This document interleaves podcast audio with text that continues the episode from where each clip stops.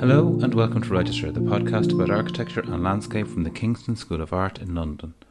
My name is Andrew Clancy. As we look forward to a new semester, welcome back to our new season of our podcast. And we've got many great interviews coming up, including part two of Bruno Silvester's interview with Alvaro Siza, um, interviews with Ros Barr, Melinda Patharaja, AOC, and Hermansen Hiller Larsen, among many others. In this episode, I'm joined by Nana Biamah-Ofosu, who's a great member of the Kingston team. She teaches in second year, running a unit there with Bushra Mohammed, and she's also an architect working in practice in London. And Nana and I interview uh, Shelley McNamara and Yvonne Farrell of Grafton Architects. Grafton Architects, as we know, are this year's uh, Pritzker laureates. And it's a really unusual one, isn't it? Because they're a practice which is globally renowned for the quality of their work, but interestingly have kind of escaped some of the more obvious trappings of architecture stardom. I mean, what I mean here is multiple monographs. There isn't a monograph about Grafton. They've never featured in El Croquis or any special edition of magazines such as that. And they've gathered their reputation through the quality of their work. Firstly, by making work at schools and small civic structures in Ireland, then catching international attention, winning the invited competition for the Bocconi University in Milan, and growing from there um, with notable buildings in Toulouse, in Lima, recently completed in Paris and in Kingston, our own townhouse project. In this interview, we talk about their development as architects from the feeling of being a young architect, finding out the mess of building and being both fearful of and enraptured by those processes and then on into sensibilities and thoughts that they have about the subject over their many years of experience in both teaching and making remarkable buildings. I really enjoyed this conversation, and I hope you do too. So, without further ado, on with the interview. Thank you so much. So, thanks a million for joining us at the Kingston School of Art, and welcome to the Register podcast. Well, because I knew Yvonne, I knew you in second year, where you ran second year when I was a student, and Shelley obviously in fifth in final year. But what we never really found out is how you guys met. We knew you'd both met in UCD, and we knew you were part of a group of tutors that were teaching us, but we didn't really know your story. Where did the, were the two of you in the same year? How did you start? Yeah, yeah. Uh, four of the five initial Grafton architects were in the same year, which was Yvonne, myself, Shay Cleary, and Tony Murphy. And then the fifth Grafton uh, architect was uh, Frank Hall, who actually, I don't think he completed his studies ever. He went off to work in Seville. We ended up living across the road from him, and that's how we met him. And so we uh, started uh, 1977, 77, 78. I actually don't know which, which year it was. But I think there's a, there's a kind of a stage before that, Andrew, to your uh, uh answering your question. We came to University College Dublin uh, after uh, the the kind of uh, the, the dust had settled after big changes that happened. There had been a, a, a professor of architecture who, uh, if you like, continued the conservative uh, uh, uh, training, and then it, the kind of debris after 1968 and people changing and students voicing their opinion.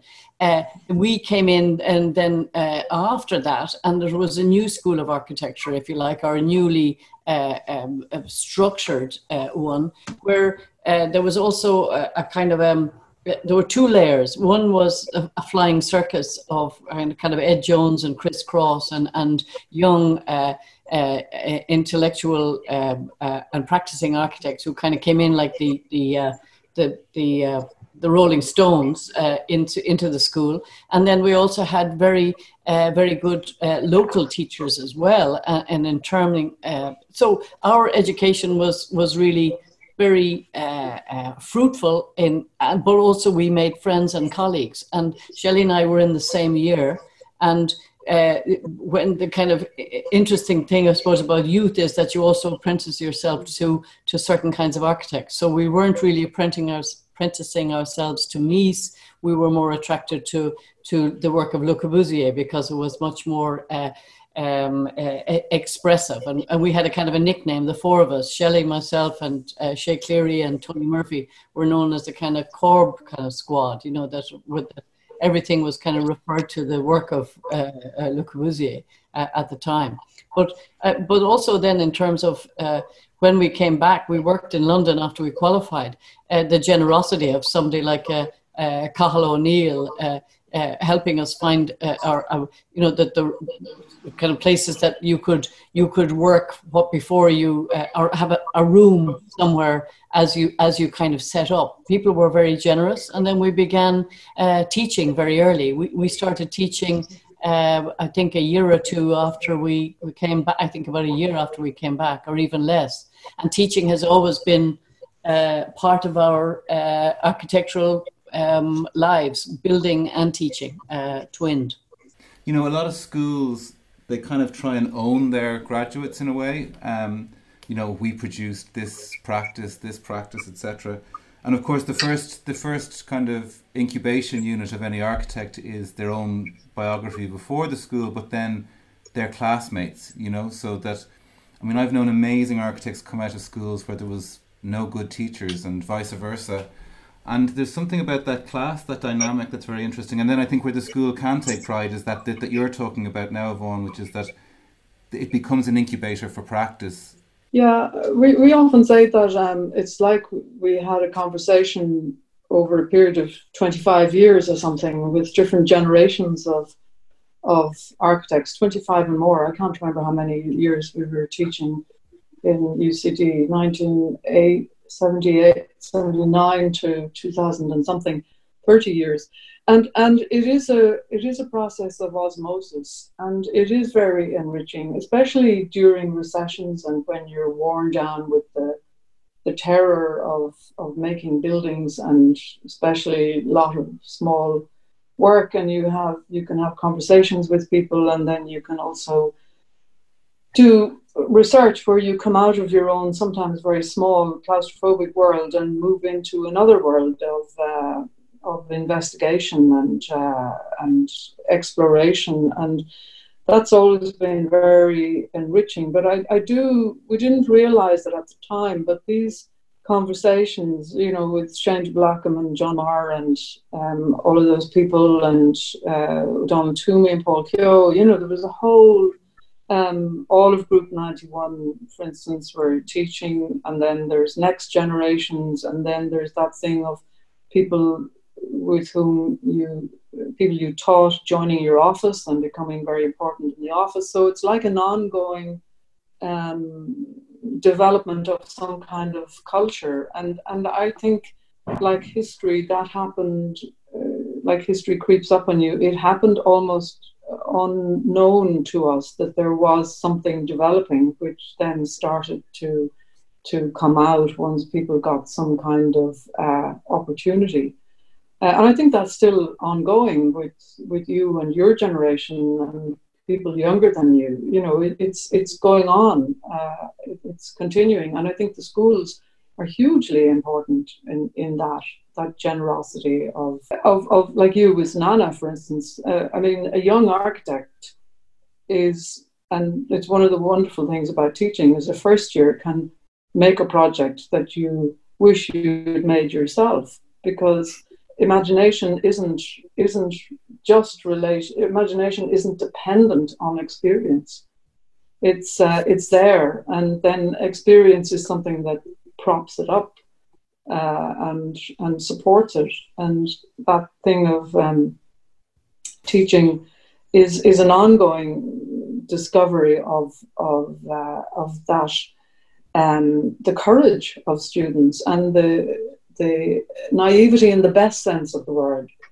Uh, just the openness of, of, of wading into this world of architecture and becoming immersed in it and, and actually working with it so it, it, it is it is uh, it is it is a fantastic complementary um, process the, the teaching and the development of an architectural country in a country and the development of the individuals on both sides. I think there's a, another ingredient too. So just a, a, small piece to insert in that as well is that when we won the Bocconi competition and we had to uh, expand from eight architects to maybe 20, that that working with uh, people then who were continuing that conversation or who understood the direction that a, a project might go really, really was a, very important uh, in the development of the project. But I, I think there is another ingredient, so that there's there's the the learning, there's the there's the experience, there's there's teaching, and I think from the very beginning of, of the practice that that we were always interested in that issue of trying to communicate architecture beyond the the conversations between architects, and that we were always involved in exhibitions. We were involved in a sense of Ireland, which was going to be put on when uh, all the various arts, from film to writing, were being represented in London in the late 80s, but architecture was not being included. And we just kind of felt that was really important. This was unbelievable that that would be the case. So, kind of, we then organized that architecture would be part of the exhibition in London kind of parallel uh, to to the to the other arts and disciplines and other exhibitions small ones that we've always been involved and it is interesting then one thing does lead to another and the the if you like the Venice Biennale uh, uh two years ago was was like a, a very very very big exhibition in the continuity of our belief that as a profession we don't make it easy for non specialists or non architects to understand us. And I think that's very deep in the way we think that, that it, because architecture is not a rarefied art and that it affects everybody on the globe, that, that there is a responsibility within our discipline to try and uh, reduce the the uh, uh, the membrane of understanding between the general public. Uh, so the sense of a sense of it's interesting sensing spaces in the in the uh, in the Royal Academy a number of years ago as well. That was about taking, if you like, a, a we were invited to participate, and we took the the just took light, the beautiful rooms in the Royal Academy in, in London, and tried to emphasize darkness and light, two kind of very basic elements, and made it comfortable for people to just for a moment to stop and think of those two things, brightness and darkness. And it's I, I think that there are lots of strains and that uh, that that one thing does lead to another and sometimes then other opportunities fold in and things get more and more emphasized uh, depending on continuous passion and uh, continuous belief in, in architecture as being something that affects all of society. Um, I guess linked to the teaching and your very early your early start of your careers, I wanted to talk a bit about your first projects because often there's a kind of um, you you go through your training and you build up all these ideas and there's a kind of well I'm finding there's a kind of bursting energy to get all these things out into some sort of built form. And so you come with all these things you've been thinking about through kind of five to seven years of education. And how do you then turn those ideas into the building and how the how how does the build what's the relationship between an architect's first project their own training and the kind of continued conversation that can span kind of decades of work mm. Mm. well my experience was very crude and very awkward uh, because I knew nothing. Um, and uh, I think younger architects are much better equipped now mm. uh, because of, um, you know, years out and access to offices and summertime and all of that kind of thing. Um, I mean, my first project was a conversion of a small gate lodge for the local doctor in Lisdoonvarna in the west of Ireland, where I come from. And I was so terrified that I used to go out on a Sunday evening to look at the the construction because I didn't know what anything was, and I didn't want the builder to know that I didn't know what anything was. I mean, I hardly knew what a DPC was or where it went and should it go up or down or in or out. And it was quite terrifying actually because you were so alone. And um, and then there because building it's really exciting but it's it's also it's also um, you can get caught out you know no matter how much experience you have you can get caught out so i think it took it certainly took me quite a while to lose the fear of of building and the implications of it. But the excitement is is amazing, and the amount of energy you put into something is extraordinary, and you're learning exponentially about the reality of um, of construction.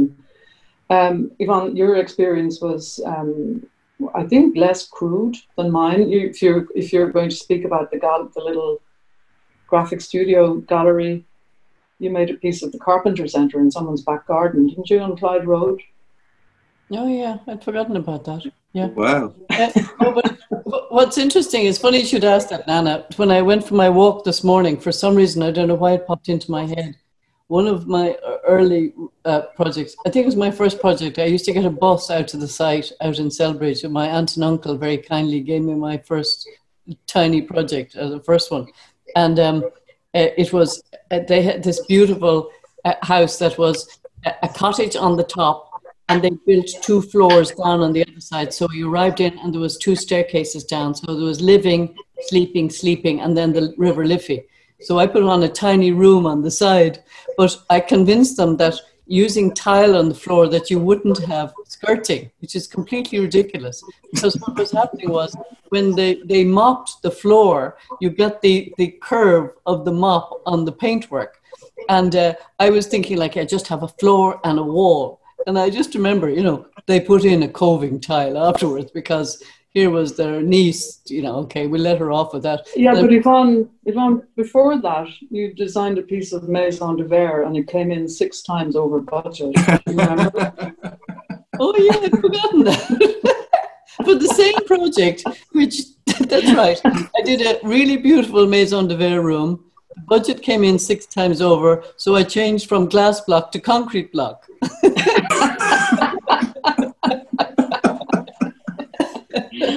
Yeah.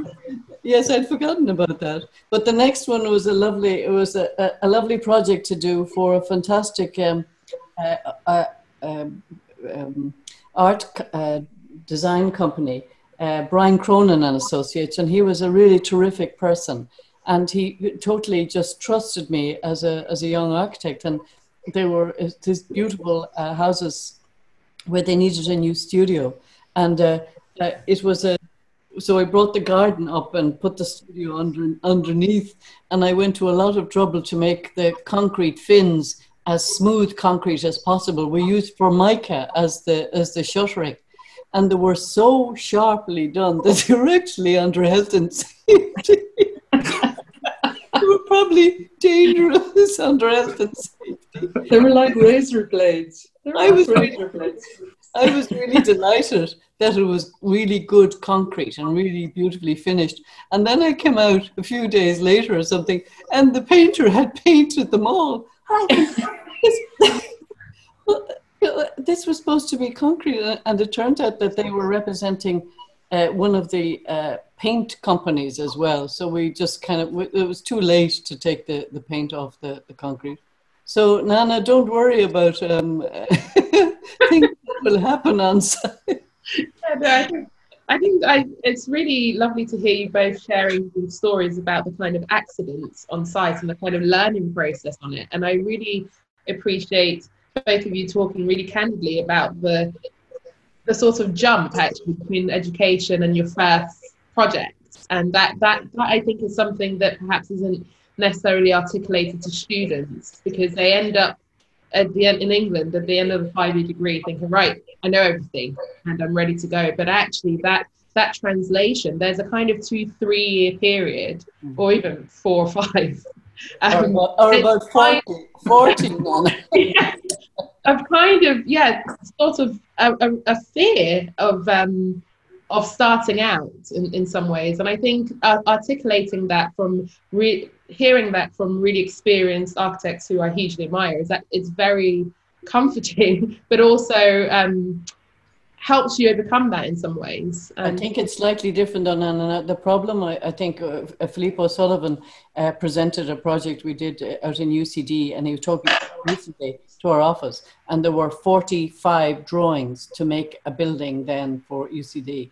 And now there's a, a kind of a different pressure. There's a, a kind of a contractual uh, difference. You know, the, the sword of Damocles is slightly different, I think. Uh, now that's that's I, I think there's a the contract has become slightly more onerous and kind of insurance and all those things that are kind of in the contemporary world which distance architects from the having a good chat with the with the builder and Mm. and kind of finding a, a, a kind of a way. I think that must be harder now for Yeah. your generation.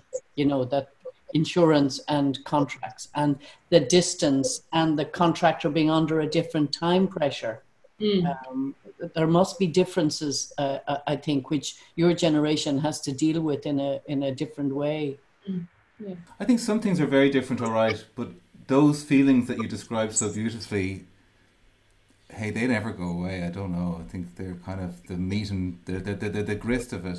I was thinking there because I was really enjoying Nana's question and your answer, and then there's those experiences, but there's also architectural sensibilities which get buried in those projects, and you're just working them out at the time. You're doing the best you can at the time, and then, you know, your success has been remarkable, but so much of it is down to being ready for that jump to Bocconi, and by that I mean I look at the whole house and I look at that floor with the two col- the two beams spanning and the free corner, or UCD uh, with those kind of uh, that amazing roofscapes, that structural roofscape, and these were they had big dreams. These projects, they had big ideas.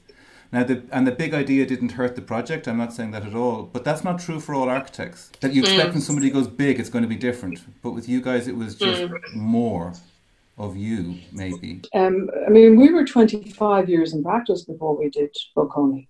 And if you think of you guys and your generation and the kind of work you're doing and the experimentation that goes on at whatever scale, we were doing exactly the same thing.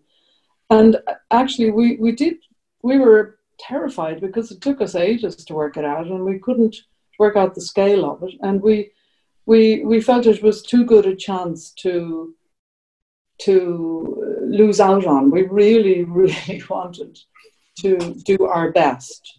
We it's not so much to win. I mean, of course, we wanted to win, but we really wanted to to to do the best we possibly could.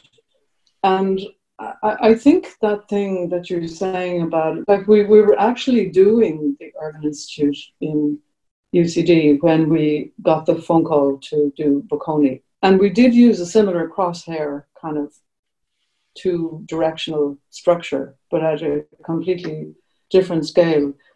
And we did have some really good people in our office. And I, I, Yvonne I often say that I never really realized how much teaching had taught us, just even in terms of running that competition like, like running a studio, Hmm. um, to get the project out of ourselves and find a way of getting the right people to focus on the right things that it, it, it really um, it really benefited us the experience of teaching as well as the experience of building uh, because we'd never had to organize one big project within the team of uh, I think it was 12 people uh, at the time. And um, yeah we did we just went for it and we you know but, but that's one of the things that I find frustrating about the way that patrons or so-called patrons distribute work is that it's the chicken and egg situation because I think any any practice, any good practice that has developed a body of work uh, at whatever scale over a period where you see the window being examined and interrogated and re-interrogated. How do you make a good window? You know, I mean, there's so many practices in Ireland, not just in Ireland, but because we're Irish, we're speaking about it. Um, you go to awards ceremonies, and sometimes you find the smallest project is the most sophisticated thing architecturally. Uh, and it, it, just that development of a language and really always going back to first principles, it, it is a training. It is a training. And it is and, and then you have to to sprint like mad when you're when you're when you're um, when when your chance comes. Actually, um, Francesco Venezia the, was teaching in Mendrisio for some years, and there was an interview done with him uh, some time ago, and he was talking about um, how his biggest ambition was always to be ready, even when he had no work, for long periods of no work, to always be ready we didn't actually think like that, but um, but I, I thought it was a fantastic. It's like an athlete always staying fit. You know that you're always ready. You're ready to go because you don't know when the phone call comes. And that actually was a phone call. I mean, that was a miracle. It was um, Sylvia Milesi phoned us uh, on a Thursday afternoon uh, and said, you know, would you like to be on a short list to do a competition for Bocconi University in Milan, which is 45,000 square meters? I mean, that was a phone call. Uh, and it's never happened since, and we've never heard of Bocconi University. Uh, so, I, I, mean, there are some miracles in life where you, you get a chance, you get an opportunity. Uh, and but it, was hard. I mean, competitions are hard. You know, um, yeah, we were lucky with the jury. We were lucky. Um, we we were lucky with our team. Uh, yeah, that was amazing. That was a kind of life changer. But I don't think it was. I mean, just an answer to your question, it wasn't that we sat down, you know, uh, uh in, in 1978 and had a kind of a strategy and said, you know, by a certain time we're going to have achieved that. I don't think life is actually like that, and I think that that's what we've been through. This is our fourth, or this is well, this pandemic. That we've had three recessions, and just to give Nana heart uh, over. Um, there have been times uh, when Shelley and I sat in a room and the, looking at the phone, waiting for it in those old phones that you lift up and dial.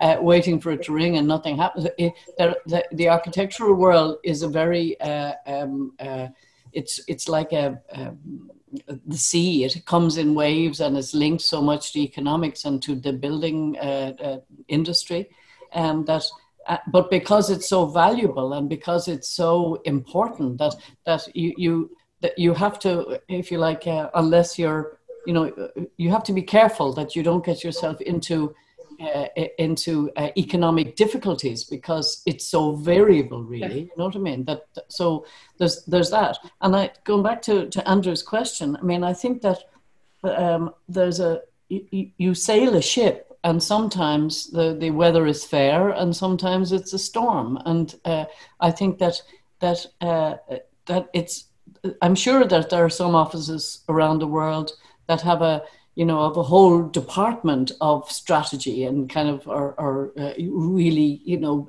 being playing a chess game. But i think that, the, that there's also that you live your life in the way that you are and that that then uh, life can be generous as a result because you you you it's not that you plot a course but that you that your life is is a consistent uh, thing uh, of of interest. And then sometimes the the the lines of opportunity happen. Uh, but it's uh, I think if you keep chasing a rainbow you could have a very sad life of loss. Uh, if you don't chart a course, you just stay in the same port. So the metaphors are very interesting, but I think that um, the, uh, the, it also depends on on what you call opportunity. Because for some people making a beautiful wall and something that's about a meter long with a light in or something can be an amazing achievement. So i don't actually think it's scale. And when shell was talking about bocconi i mean as well as the urban institute there was also a huge amount of work with ronan donovan building um, uh, bridges uh, uh, uh, in this country when the roads were expanding, and also building the project in, in Trinity for the mechanical and manufacturing engineering with the big. Uh, I remember Philippe having a one to fifty plaster cast um, model of one of the columns. That it was quite a physical kind of a, a change of to big structure and to bigger spans. There was a kind of an interest in in, in that, and that um, uh, the the the fire station relative to the time wise, Shell. When was the presentation this morning for the thirty meter span? Um, that was twelve years ago. That was uh, that was um, eighty two. Was it twelve or thirteen years ago? Um, no, it's just interesting because Bocconi opened in two thousand and eight.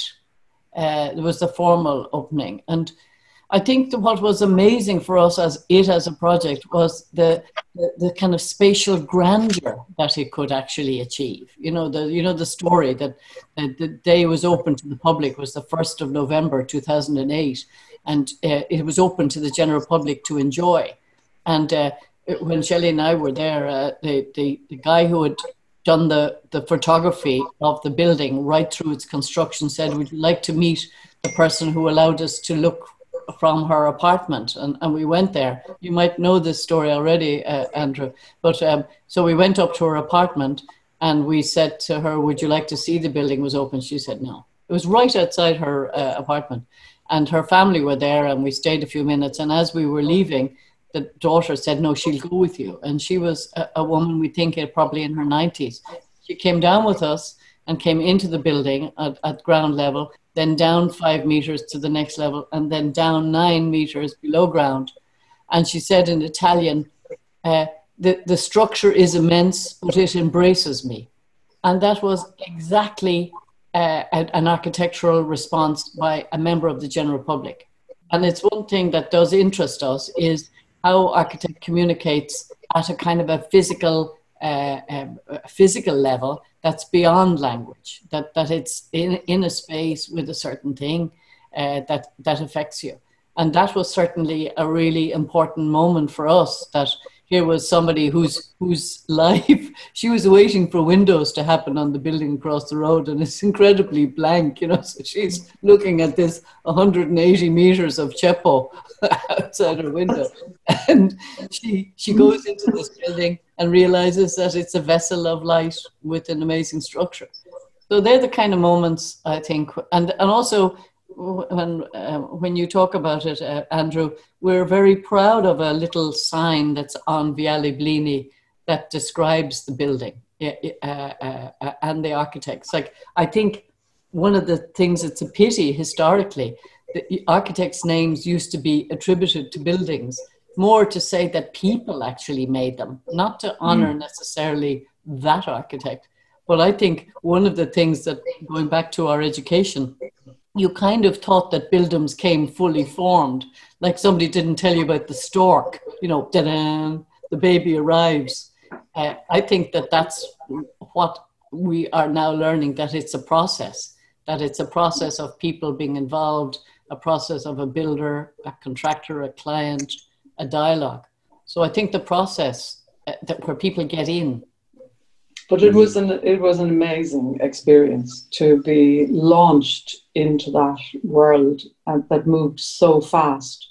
And I still remember, Yvonne, do you remember there was this whole hoo ha about who the structural engineer would be? And um, uh, Bocconi appointed, in consultation with us, not the competition team, but another team after we had finished. And we had this presentation probably only two or three weeks before we, uh, after we won. We had this consultation with uh, with two engineers. I remember one of them was a round man from the middle of Italy somewhere. I can't remember his name, but he was a specialist in post tension concrete, and he was looking at us with enormous suspicion and irony. And I remember we brought a shoebox of paper models uh, which had different uh, um, options in terms of the structure, and we'd made them during the competition. And once we opened the shoebox and took out the models, that was it.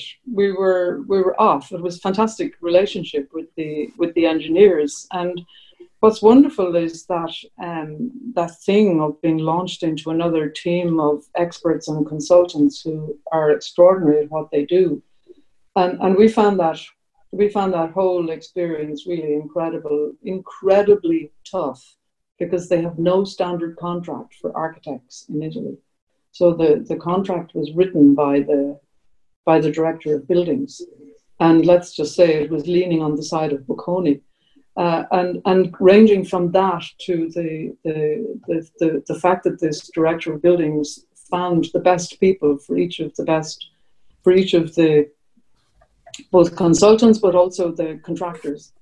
It, it really was uh, a fantastic experience for us. Michelle, it was just before we put in the competition. We had this uh, uh, uh, cantilevered part of the Aula Magna, which is uh, uh, 22 meters. And we had it in the section. And it's very interesting. So go, there's two things I want to say. One is that we, uh, just before we put in the competition, we put two columns underneath it because we thought hey, we can't put a 22 meter cantilever. And the first thing that, that one of those engineers that Shelley is speaking of, when, when building the building, he took out the two columns because he said he'd be the laughing stock of Milan if he left those two. So we we were delighted about that. But there was um there was something I was going to say uh, just about the uh, the the making of the space when the when we were making the project. Um, the the the the, an, the analysis of the site, the busy road, the quieter road, the, you, it's better not to come in the main entrance at the bigger road, come down the side, and then because of that, we had we we we delayed the entrance, uh, and then you arrive and you drop down five. Uh, th- that was, if you like, going back to the training that you were asking about, Andrew. These are all the things which are like uh, checking things out functionally, or but they have a spatial impact. And now, when we still go back there and go down that from zero down to five and stand under the 22 meter cantilever. It, it, it is something we, it's more than we imagined. It's got something else. And I think Shelley and I had the same experience when we were down in Lima, when they'd just taken away all the scaffolding under the, the, the kind of concrete carving. We looked at one another and it was better than we imagined. And I think that sometimes a project has an ingredient which is either the way the daylight falls or the volume. No matter how many models you make or how many something or others that you stand there and you go, it is a, kind of a skin tingling kind of thing, which, and going back to something maybe, and Anna, you're asking about, I think architecture is a, is a kind of a bodily thing, but we intellectualize it. Mm. And sometimes it's very beautifully intellectual, but doesn't do something and then sometimes a thing is really lovely and you can't intellectualize it. Yeah. So it's a strange kind of discipline because it's kind of childlike in its um, simplicity. Sometimes I, I still love standing under that 22 meter cantilever with the big eight meter high window and the city trundling by. But it kind of came about by a series of other decisions rather than us saying we'll have a window of that height and that it came about by by other judgments. I think also what's what's amazing is that sometimes when an idea is good, it's like a, it must be like um, a mining engineer finding a seam, and the seam leads to the gold or whatever it is. I I remember feeling that from very modest models and sketches, and then standing on site and watching these hundreds of people building this building that you, you're just a facilitator. It's like you start something and then it, it, it, it builds up its own momentum. And it, it reminded me of the way that traditional art musicians talk about being a vehicle for the music, that you that you're simply something, uh, a conductor or something of uh, of of of your your your your your skill or your tradition or whatever. And and it's much much bigger than you are you know it's a you start something off and if it's a if it's if it's a, a good grounding and has good basis it, it really survives all the threats and all the traumas which it did have uh, um, but but also it, it somehow develops its own energy. I find that amazing to be a part of at that scale. Um, I want to return to something about that um, you came up in the conversation talking about kind of intellect and intuition. And I think there's something interesting about both of them in relation to emotion, and that both are derived, if they're good, they derive, derive a powerful sense of emotion. And especially at Bocconi, um, which I visited in my fifth year, that sense of emotion within the city's infrastructure, I think, is something that um, I read in the in the in, in, in your work quite strongly. And the idea that something I thought standing out, outside that university, I thought this could be here for 400 years because it's infrastructural, but it's also emotion, it's emotive. And hearing that wonderful story about the elderly lady saying that, I think really sums that up really beautifully. And I think I, my question, I guess, is something to do with this kind of architecture's infrastructure, but also remembering that it's got to be, it's got to suit the body and remembering the body. And somehow the body is also the measure for infrastructure, that everything that we build in the world has to relate to the body. And if it's to survive, at least, it, it should. And I wondered if we could tease out a bit this thing about the kind of um, the kind of infrastructural element of, of making architecture. Mm. I, I think what we discovered in Bocconi uh, is that making something infrastructural or even let's call it heroic, and I'm not saying that in a self congratulatory way, but that the, the heroic or the monumental needs the intimate. If you have one without the other, um, it's it's it doesn't generate that emotion. And you could say that the sense of intimacy can also have a heroic quality, and we're very interested in that. The because people often say to us, you know, the way you talk about your work, you know, because people say we're brutalist and we're this, that, and the other. Um, that uh, you know, that's not the way we're thinking, but we're not afraid of of making something which has a strong presence if that's what it needs, or making something which has a, a modest presence if that's what it needs.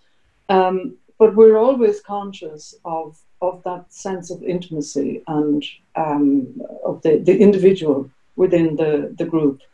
Uh, and I, think it's something we've become more and more um, convinced about. And, and one of the things that I really enjoyed about um, when the Lima scaffolding came down and we were going around with the client, um, and they were expecting, I think, 3,000 students or something.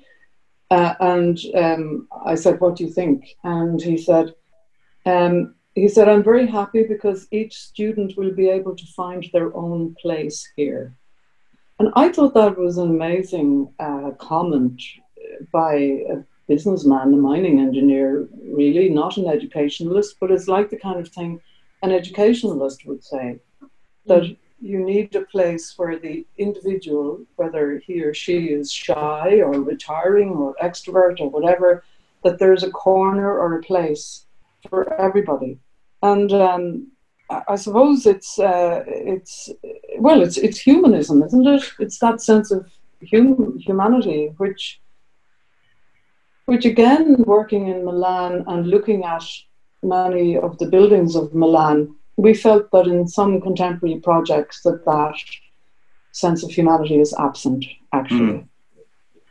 Mm. And that was a kind of, um, you know, we often think, well, why do we go to a building and we really admire it, but really admire it, you know, everything is right, but it doesn't, it doesn't hit you and other projects which might be very crude and unresolved get you in the stomach. And I, I think that thing of of the agenda, I know I've rabbited on about this quite a bit, but I remember actually really feeling it uh, in the work of Mangiarotti, especially in, in Milan. Just that there was an intimacy as well as um, in, in the little tower, it's not little, but it's a beautiful apartment tower it had that intimacy and it had this strong public civic presence. And, and that was normal for those architects at that time because that was the socialist and humanist agenda. And our, our world has changed since that time in terms of values or the values that are pushed upon us. Uh, and, and probably the space for making architecture I don't know about this, but maybe it's getting smaller. I don't know. Uh, you certainly find that the pressures are very, very strong against some of the core values that we have. Mm. Uh, I know James Stirling always talked about that, that, that you, you don't speak about ideas to your clients or you don't speak about maybe the important things that probably always been the same but and it's a it's a kind of important line that we have to walk as architects is how do we stay true to our own vision of what architecture needs to do and at the same time navigate our way through a world which never thinks about these things but the, the when you talk about uh, intellect and intuition and emotion uh, nana yeah. that one of the things i think that we try to uh, uh, liberate by building is that nature is not forgotten. And that I think that what happens in Bocconi, uh, where we set up every 25 meters 3.6, 25 meters 3.6, these huge infrastructural things. But in fact, it's a series of raised courtyards so that the sunshine that a, that a building is like a sundial. So that the, uh, I remember being there one time and standing near the main entrance. And because of shadow and sunshine, you get natural vortexes. So you get what we call the, the physics of culture, the physics of the natural. Uh, natural convention, and there was a, a woman in a, in a kind of an orange silk dress standing there, and you, you realize that people get a kind of uh, unbeknownst to uh, to herself, she's kind of attracted to that place because it's a hot day and the building is kind of gently taking care of her as a human being. So the, the, the, the we use the term the physics culture because I think that a lot of architecture obliterates the natural world and that the emotion, especially in these kind of COVID times, that one of the things that, that, that Shell often talks about is the kind of ability to, to open a window or open and that to hear a blackbird sing outside. That I do think that the emotional connection as we build, we often quote since 2008, I think, or something more than kind of 50% of the world live in built environments, in urban environments. And that as architects, we, we could argue that, that actually our role is to, is to hold uh, nature in a more kind of explicit way so that the passing of the day, the passing of the season, uh, that, that the sense of warmth or comfort is kind of highlighted. And I mm. think that when you talk about, I think light, like in Bocconi, what's amazing, I remember being in, in a, a small project I've done here in Dublin uh, in for the Department of Finance, being in the staircase at a particular time of day and a shaft of light came down and I, I, I had never realized that the light would actually get there at that particular time. Um, and I think that, I think it's, uh, it, when infrastructure, I remember we, we noticed that actually light dissolves structure being in Bocconi, say, and, and there's these big things, you know, like, like huge aqueducts uh, up above, but then a shaft of light comes or the light and it's gone. It's like as if it's ephemeral. So I think it's, I think intellect is uh, we're incredibly privileged to be architects. It's an incredible profession, and it's a certain kind of spatial uh, um, to, to, to make uh, to understand people's needs and then translate it into more than building. Really, what architects do. So then, what do you give them? What what extra do they get? And by say in Bocconi, the a thousand offices held up above. Excuse me. held above, excuse me, and the carved earth, mm. then a new space is made in between. And the, the beautiful uh, sketch of Shell's where the city is kind of flowing in between two worlds that are held apart. Mm. That kind of makes uh, it's conceptual, but it, then it's unbelievably physical. And then the particular sun and wind and rain and whatever of the place kind of wraps up the building. So I think it's um, I think when we use terms like architecture is a new geography or the physics of culture, they're kind of like bite-sized things that are more. I mean, in, you could say intuition is is highly, highly. It's your body's intelligence. You know, it's maybe it's even could be generational for all you know. It could be your great grandmother coming out saying, "Nana, move that over there" or something. You know, you, you don't know you don't know what what intuition is but uh, it's something to to listen to. You know, I remember when we were, Bocconi already had full planning permission for a building there, but they weren't 100% happy with it. They wanted something else. And when we were doing the competition, we were roving around looking at it, and that was nice, that was nice, that was nice. And then we moved the aula from down in the uh, in the minus uh, down in the basement, giving it expression. And when we saw it, Shelley did this beautiful kind of collage with a kind of a piece of paper and stuck on, and it was really. But you realize that's you know that's saying something. It's mm. and, and we we often use a term that architecture is a silent language that speaks. It does say something, and you don't know what it is, but it's it's saying something other than I'm an office building in a boring side street. It's I'm I am uh, representing. There's a symbolic um, component in architecture, which when you find it, and it's it, it becomes a kind of a it, it's a, it's a dialogue between a stranger. I, I remember having that feeling in Carlo Scarpa's building in uh, in in uh, in Vicenza. No, not Vicenza, in Verona. No. Oh yeah. Yeah. Yes. Uh, Castelvecchio. Castelvecchio, where his language is so strong. Mm. Just it just communicates, and I, I think that um, the, the, same as the. yeah, I mean, I've never seen um, the um, Utzon's building uh, in uh, in in uh, Sydney, but as Shelley talks about Mangiarotti, we often speak about the, the seat outside Can, uh, Can Lis in Mallorca, where where mm. he just makes you sit on this seat because it's just saying sit on me kind of this is a lovely place to be mm. you know that that it is a dialogue. What i think we're talking about is that you guys pay attention to the work and and and that's actually unfortunately quite rare within architecture at a certain level. I mean i'm not being dismissive of the discipline but what the conversation is about is always about the work and the nature of the ideas that it provokes in its building. You you know this conversation has been about the excitement of building, also the le- lessons learned from the work as constructed, the kind of humanity of things. And I think that's why I was talking earlier on about some of the earlier projects. I didn't mean that you were tactically trying to be a big practice. I meant that the the work had the germs of the ideas that you've been building on. You didn't have to change gear other than staff and resources, but intellectual gear you didn't have to change for the bigger work. And what what's interesting about that is that we're talking about this interesting balance between the intellectualizing about of architecture and what it takes to make good work.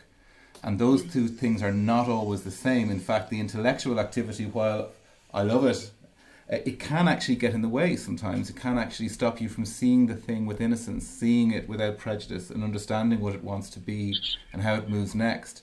And the reason I'm saying all of this is that, I mean, you're formidable. I mean, what's wonderful about talking to the two of you is you're, you're always deflecting praise, you know, justly to your team and to others, and it's wonderful. You're you're probably the only architects who've ever won the Pritzker who didn't have a monograph about them beforehand. And I think what that says to me is that I admire your ambition, which is considerable and formidable, but it's an ambition to make work. It's not an ambition to be celebrated. And again, I'm just going to point that out. That's also quite rare in architecture. You know, it, that, that, that those two things can get in the way of one another. And I'm not really looking for a response because I know that the two of you will modestly place the attention elsewhere. But I think it's interesting that you would have won that prize, say, two years after Doshi. And that this is there's there's lineage of this kind of generosity of thinking in architecture, and it does feel, and maybe I'm being incorrect, but it does feel like the world is more and more receptive to them.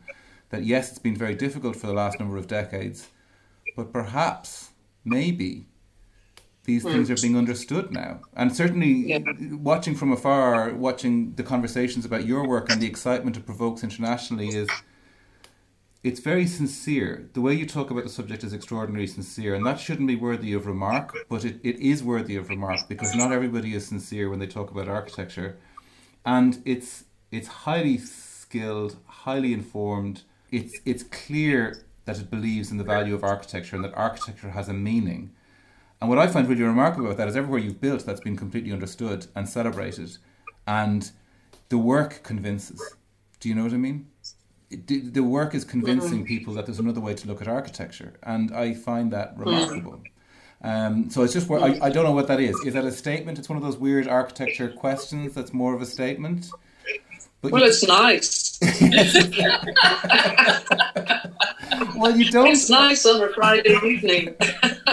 I, I, think um, I think this uh, thing that just came up of architecture as a silent language that speaks is just I, I can't sum it up any better, especially when we started the conversation talking about sense and space and that kind of moment of just working with light and then hearing you talk about Bocconi, it's it's incredible how this I, I guess that's where I was starting the conversation. These very ideas that you grapple with, perhaps as students or starting out, that then find their way as a kind of lineage through the work. And it strikes me now is that actually all that is more about the kind of human nature of making buildings and inhabiting buildings, which I think goes to speak to the things that um, are sort of yeah they're intimate. They're the things that are learned, but they're also just built upon through through a kind of series of of, of work. And I'm not sure again there's a question there, but I just think that there's an interesting thing about the, these.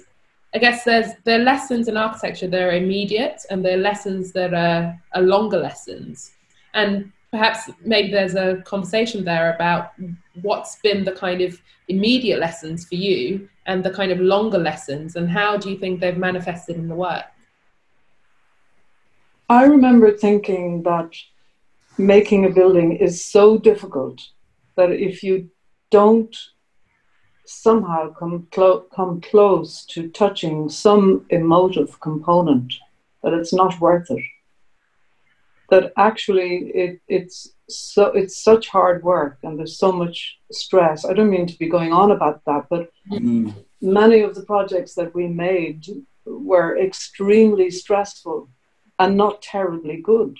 And then you think, well, why did I bother? Why do I bother? You know, if you don't hit something, some nerve, you know, it, it, it's why, why do it? And, and certainly that changed my way of thinking and actually makes you, in a way, in a way, it makes you more of a risk taker because you, you, you want to, you want to jump, uh, you want to jump a scale or you want to whatever. Um, but it was a hunger that we, we, we were hungry to make work which had that other uh, component. Mm. And it was a it was a thing we consciously spoke about Yvonne. I remember it actually it's in our first our first monograph. We do have the Grafton Architects monograph by Gandon Editions. Don't forget that. Um, sorry, sorry. Of course, Andrew. who can forget that international bestseller, Shelley? and I think we do, te- we do we do talk about that. Um, and actually, it is it was kind of funny when we were teaching the states for our students would say. I mean, one of the things that we found really surprising is when we started teaching outside of Ireland, people actually seemed to think we were really good, that we had something special. And we were really surprised by this because we were just kind of doing what we always did. And this was the case in the States. And the students kept saying, Where can I find out about your work?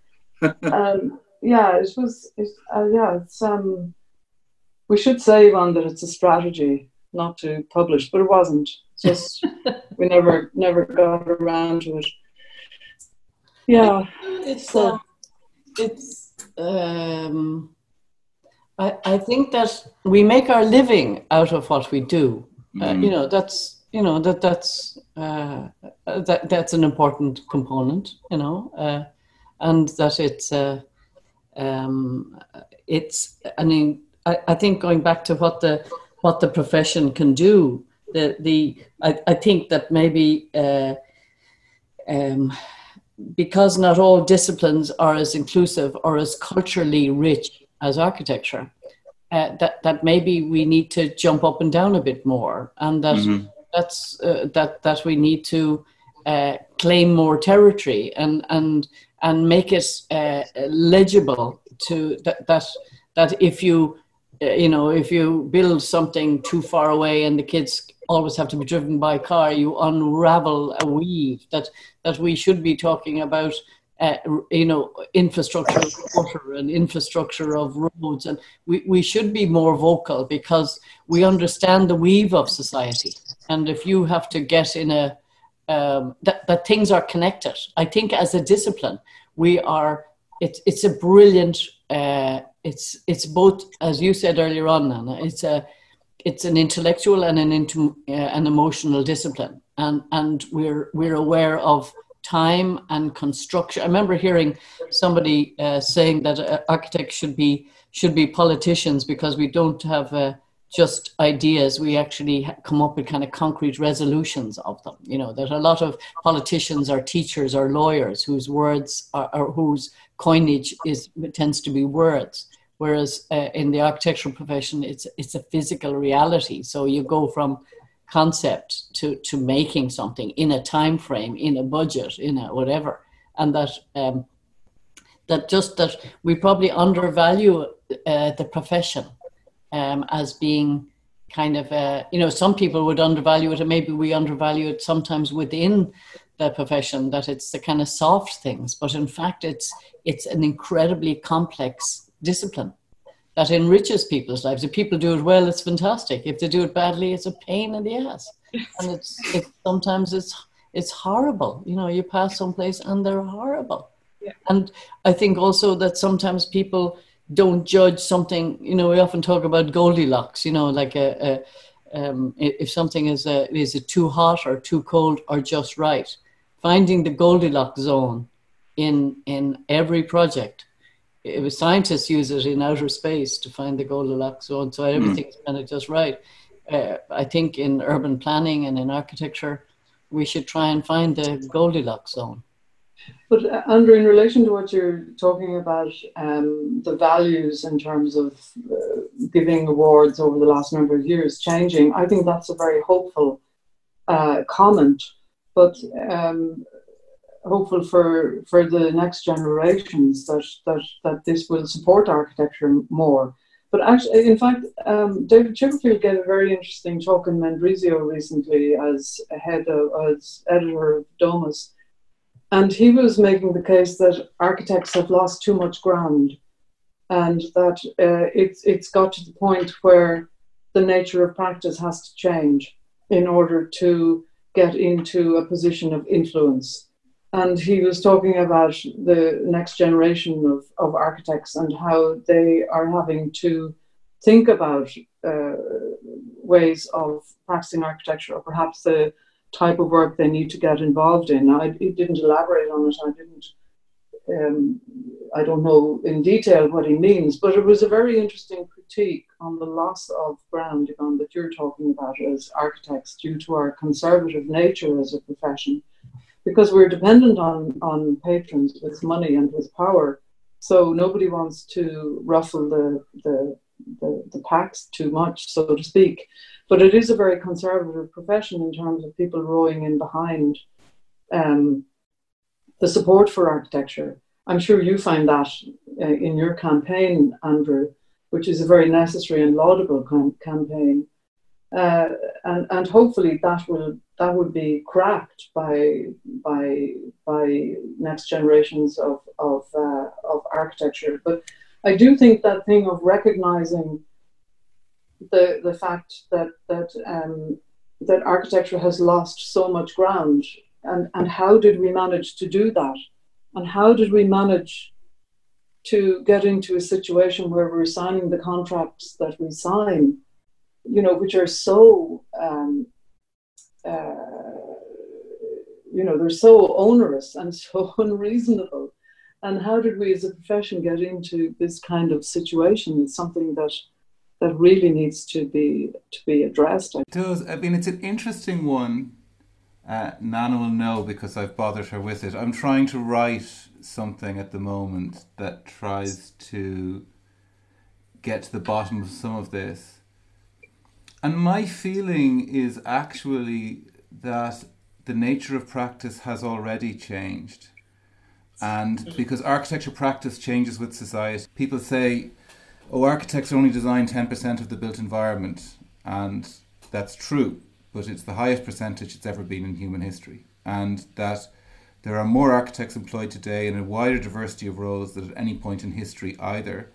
And what that means is that we're making ordinary things. And when you're making ordinary yeah. things, it means your own agency is much more negotiated than if you're making the monuments.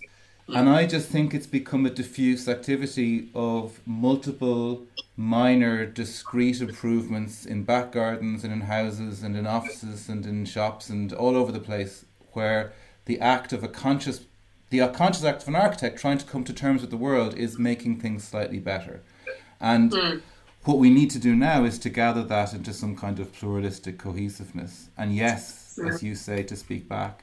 Mm-hmm. Uh, uh, uh, just to drop into into the into the bowl, um, when we were doing the Venice Biennale, um, a, a, a, program was made called Nationwide uh, here in in Ireland, and what was really interesting is that Nationwide does what it says on the tin.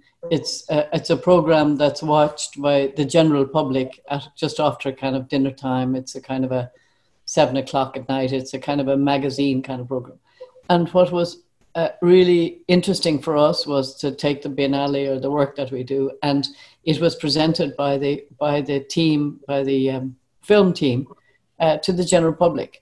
And I remember being really touched by one of the responses from somebody who lives here near me and who knows nothing about architecture in, in, in a, a deep sense, said that they never knew what architects did and they were watching Shelley and I look at a little scratchy drawing about this size on a, on a, on a piece of paper, and then seeing that as an idea transformed into uh, uh, UTEC in, in Lima in Peru.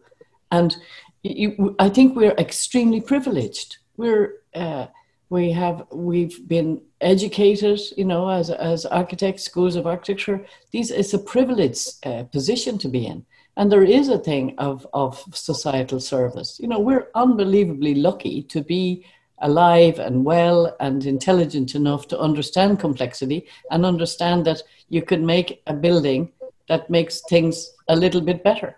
And I was amazed at the the, the compliment to uh, uh, uh to to architecture that said, you know, from a scratchy little thing on a page, another reality is actually born. And I, I think that that it's that ability of architects around the world to transform something and add another ingredient that was never imagined before, or a modification of something that was ma- imagined before but changed slightly.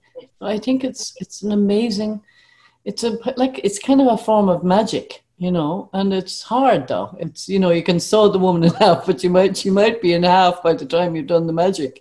well, it's it, it, it's magic in the sense that what might appear effortless to the person experiencing it takes decades of of craft effectively mm. to, to be able to make it seem effortless. I mean, that's that that might be where the analogy really stands up. We always close these interviews with one question, and you may have already, by the way, answered it. Uh, is what advice would you give somebody setting out to study architecture today? Can I yeah, not I mean, answer? Can I not answer that question and just say something I was thinking about before you asked the question? Okay. Yes. Um, and it's partly to do with Nana describing the relationship between Ghana and Burkina Faso, and maybe it's something to do with magic, and maybe it's a reason to study architecture.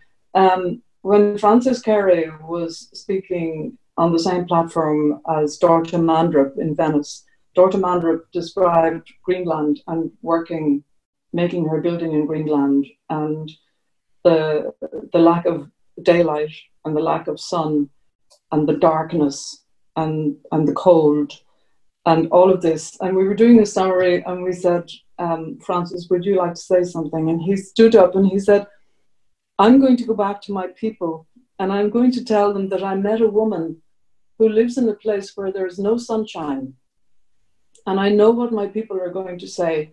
They're going to say to me, Take this little piece of our sunshine and bring it back to this woman. And I thought that living in that kind of world is maybe the real place to be. Yeah, that's very nice. Very nice note to close on. Um, Nana, Yvonne, and Shelley, thank you so much. Thank you for listening to this episode of Register. Do remember to subscribe and stay tuned for our next episode, which will be out in about two weeks' time. In the meantime, and just before signing off, I'd just like to thank um, Matt Wells, Matt Phillips, Christoph Luder, and of course Laura Evans for all their work on various aspects of what we do in Register. Join us next time. Thank you now. Bye.